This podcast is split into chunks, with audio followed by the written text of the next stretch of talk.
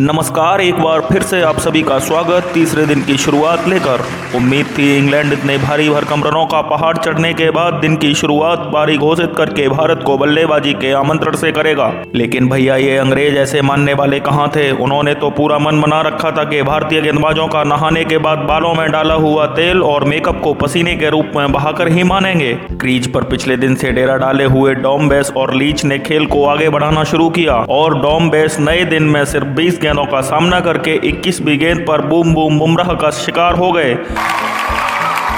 उसके बाद आए जिम्मी एंडरसन भी सिर्फ़ 11 गेंदों का सामना करके बारहवीं गेंद पर अश्विन को अपना विकेट दे बैठे।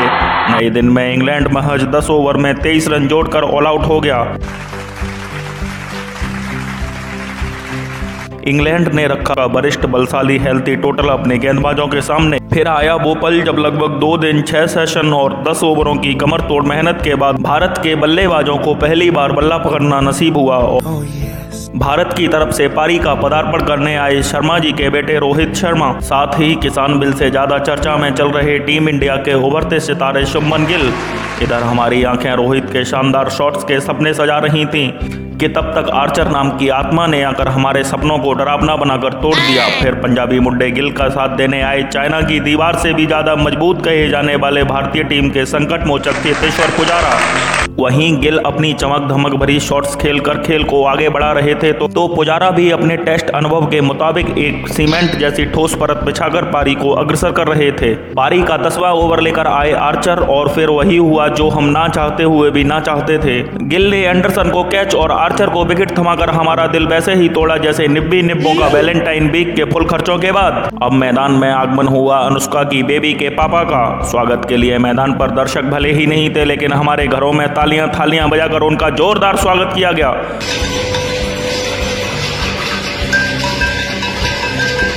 उन्होंने भी संभलते हुए कुछ वक्त पिच पर बिताया और भारत के स्कोर को 50 के पार पहुँचाने में अपने शुभ हाथों से कुछ सहयोग दिया। इधर लंच का समय भी हो चला। खैर, लंच तक भारत उनसठ रन, दो विकेट के नुकसान पर फिर शुरुआत हुई लंच के खेल के बाद की। अभी खाना गले से उतरकर पाचन तंत्र की ओर बढ़ ही रहा था कि तब तक कोहली ने 11 रनों के शगुन रूपी सहयोग के बाद आउट होकर हमारा पेट खराब कर दिया।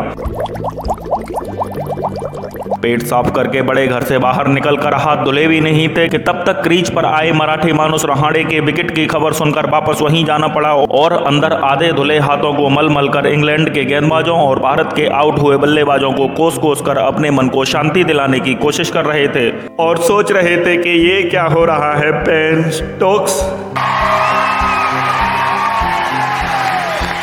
इधर भारतीय टीम की हालत खस्ता कचौड़ियों से भी ज़्यादा ऑयली दिख रही थी। लेकिन पुजारा उस ऑयली सतह पर अपने स्पाइक्स में चुरा कर लाए गए चाइना की दीवार से सीमेंट को बुरक बुरक कर खुरदरा कर रहे थे। अब बारी थी क्रीज पर पाँव टिकाने की। गाबा के बाबा श्री श्री एक हज़ार आठ संत महाराज आदरणीय पंत जी की डर था कि कहीं अब की बार कुछ अनहोनी ना हो जाए। लेकिन पंत के इरादे कुछ और ही झलक रहे थे। साथ ही वो अंदर से ही सोच कर आए थे कि बहुत हुआ बैन स्टोक्स।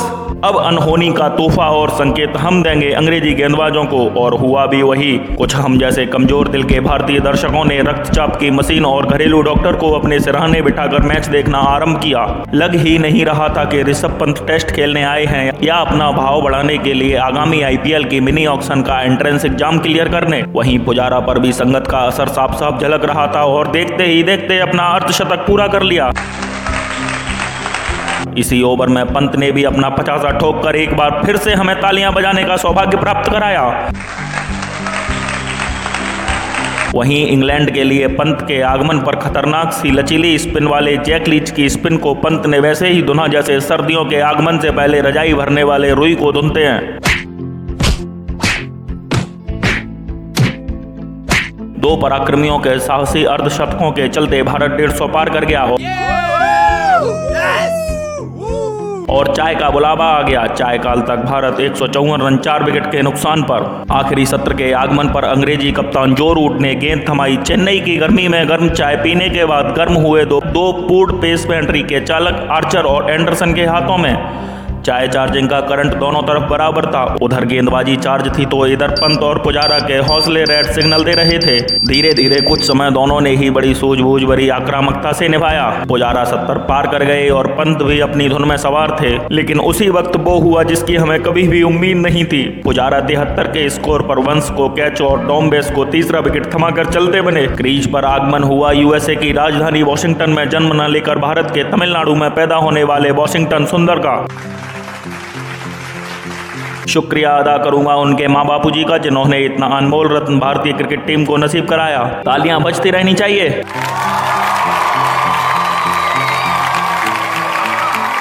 इधर पंत ने लीच की लचक फुल इज़्ज़त के साथ खत्म करने की फुल गारंटी ली हुई थी। और वैसे ही पीछे पड़े थे, जैसे हीरो साइकिल पर जा रही लड़की के पीछे हॉर्न बजाकर स्प्लेंडर वाले लौंडे पीछे पड़ते हैं।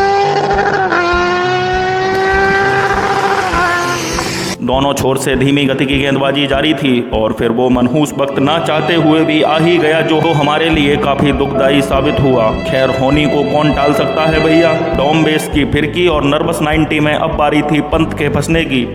और इसी के साथ पंत की शानदार पारी का इक्यानवे रनों पर अंत हो गया। साथ ही भारत भी 225 तक पहुँच गया।